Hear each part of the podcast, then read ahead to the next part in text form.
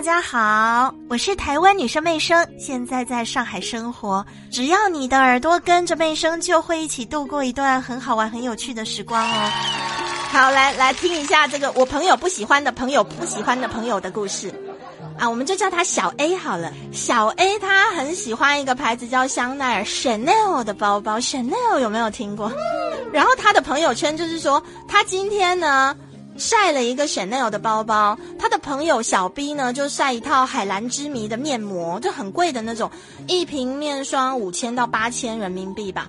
然后呢，小 C 就发出一只带 logo 的项链，但是大家的月薪都是几千块钱，要付房租，刚好够吃饭，要去买这些东西，其实都是对互晒，就是满足虚荣，然后一种跟风，再来就把信用卡刷爆啊。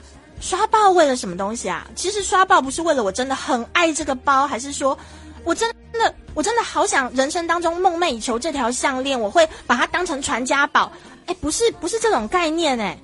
其实我觉得蛮难过的，就是他刷爆了信用卡，他要穷很久。他为了什么？为了拍的那张照片要去配文发朋友圈。所以他所有的荣耀就在收到朋友圈点赞的那那那一刻，你知道吗？朋友圈的赞就是弥补他内心一切空虚的来源。嗯，但是这种满足感很短暂，而且只在收到点赞的那一刻。而且如果你的赞不多，你你你还不能退包哎，不能不能退项链，对不对？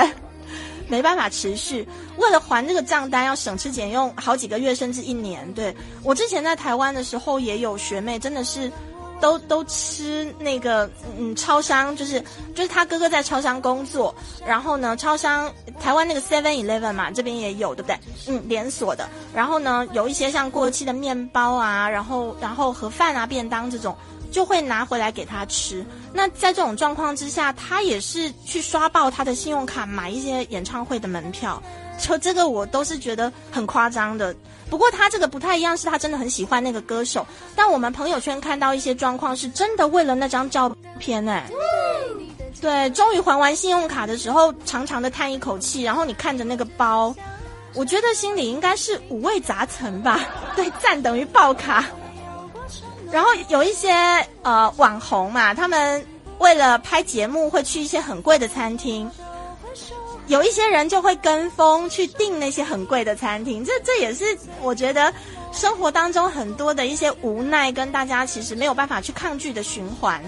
那么我想跟大家聊的就是，每个人都有自己的生活节奏，我们要努力去爆卡，等于吃土，说得好。希望大家能够找到自己的热爱咯，不要老是去跟风嘛。朋友圈里那些攀比，其实我们看透了，只是虚假的社交游戏，真的不要被牵制。除非你是真的喜欢那个东西，不然的话，不要掉进消费主义的漩涡。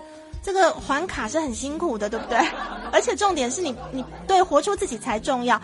我们这个物质的东西又没有那么重要的时候，去为他背了好几个月、半年啊、一年、两年的债，这多辛苦啊！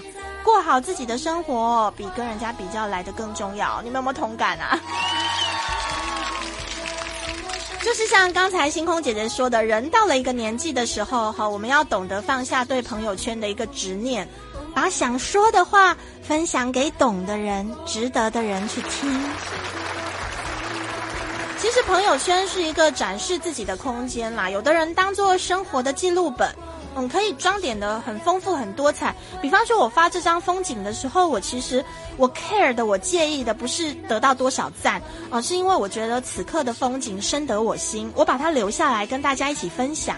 这种心态可能是呃比较健康一点的，嗯。不管我们发不发朋友圈，都是自己的选择。那么，我们也去试着尊重别人的选择，是成年人的一个修养。有一段话挺好的：成年人的世界，低调是成熟的标志，沉默是成熟的选择。这句话挺好的。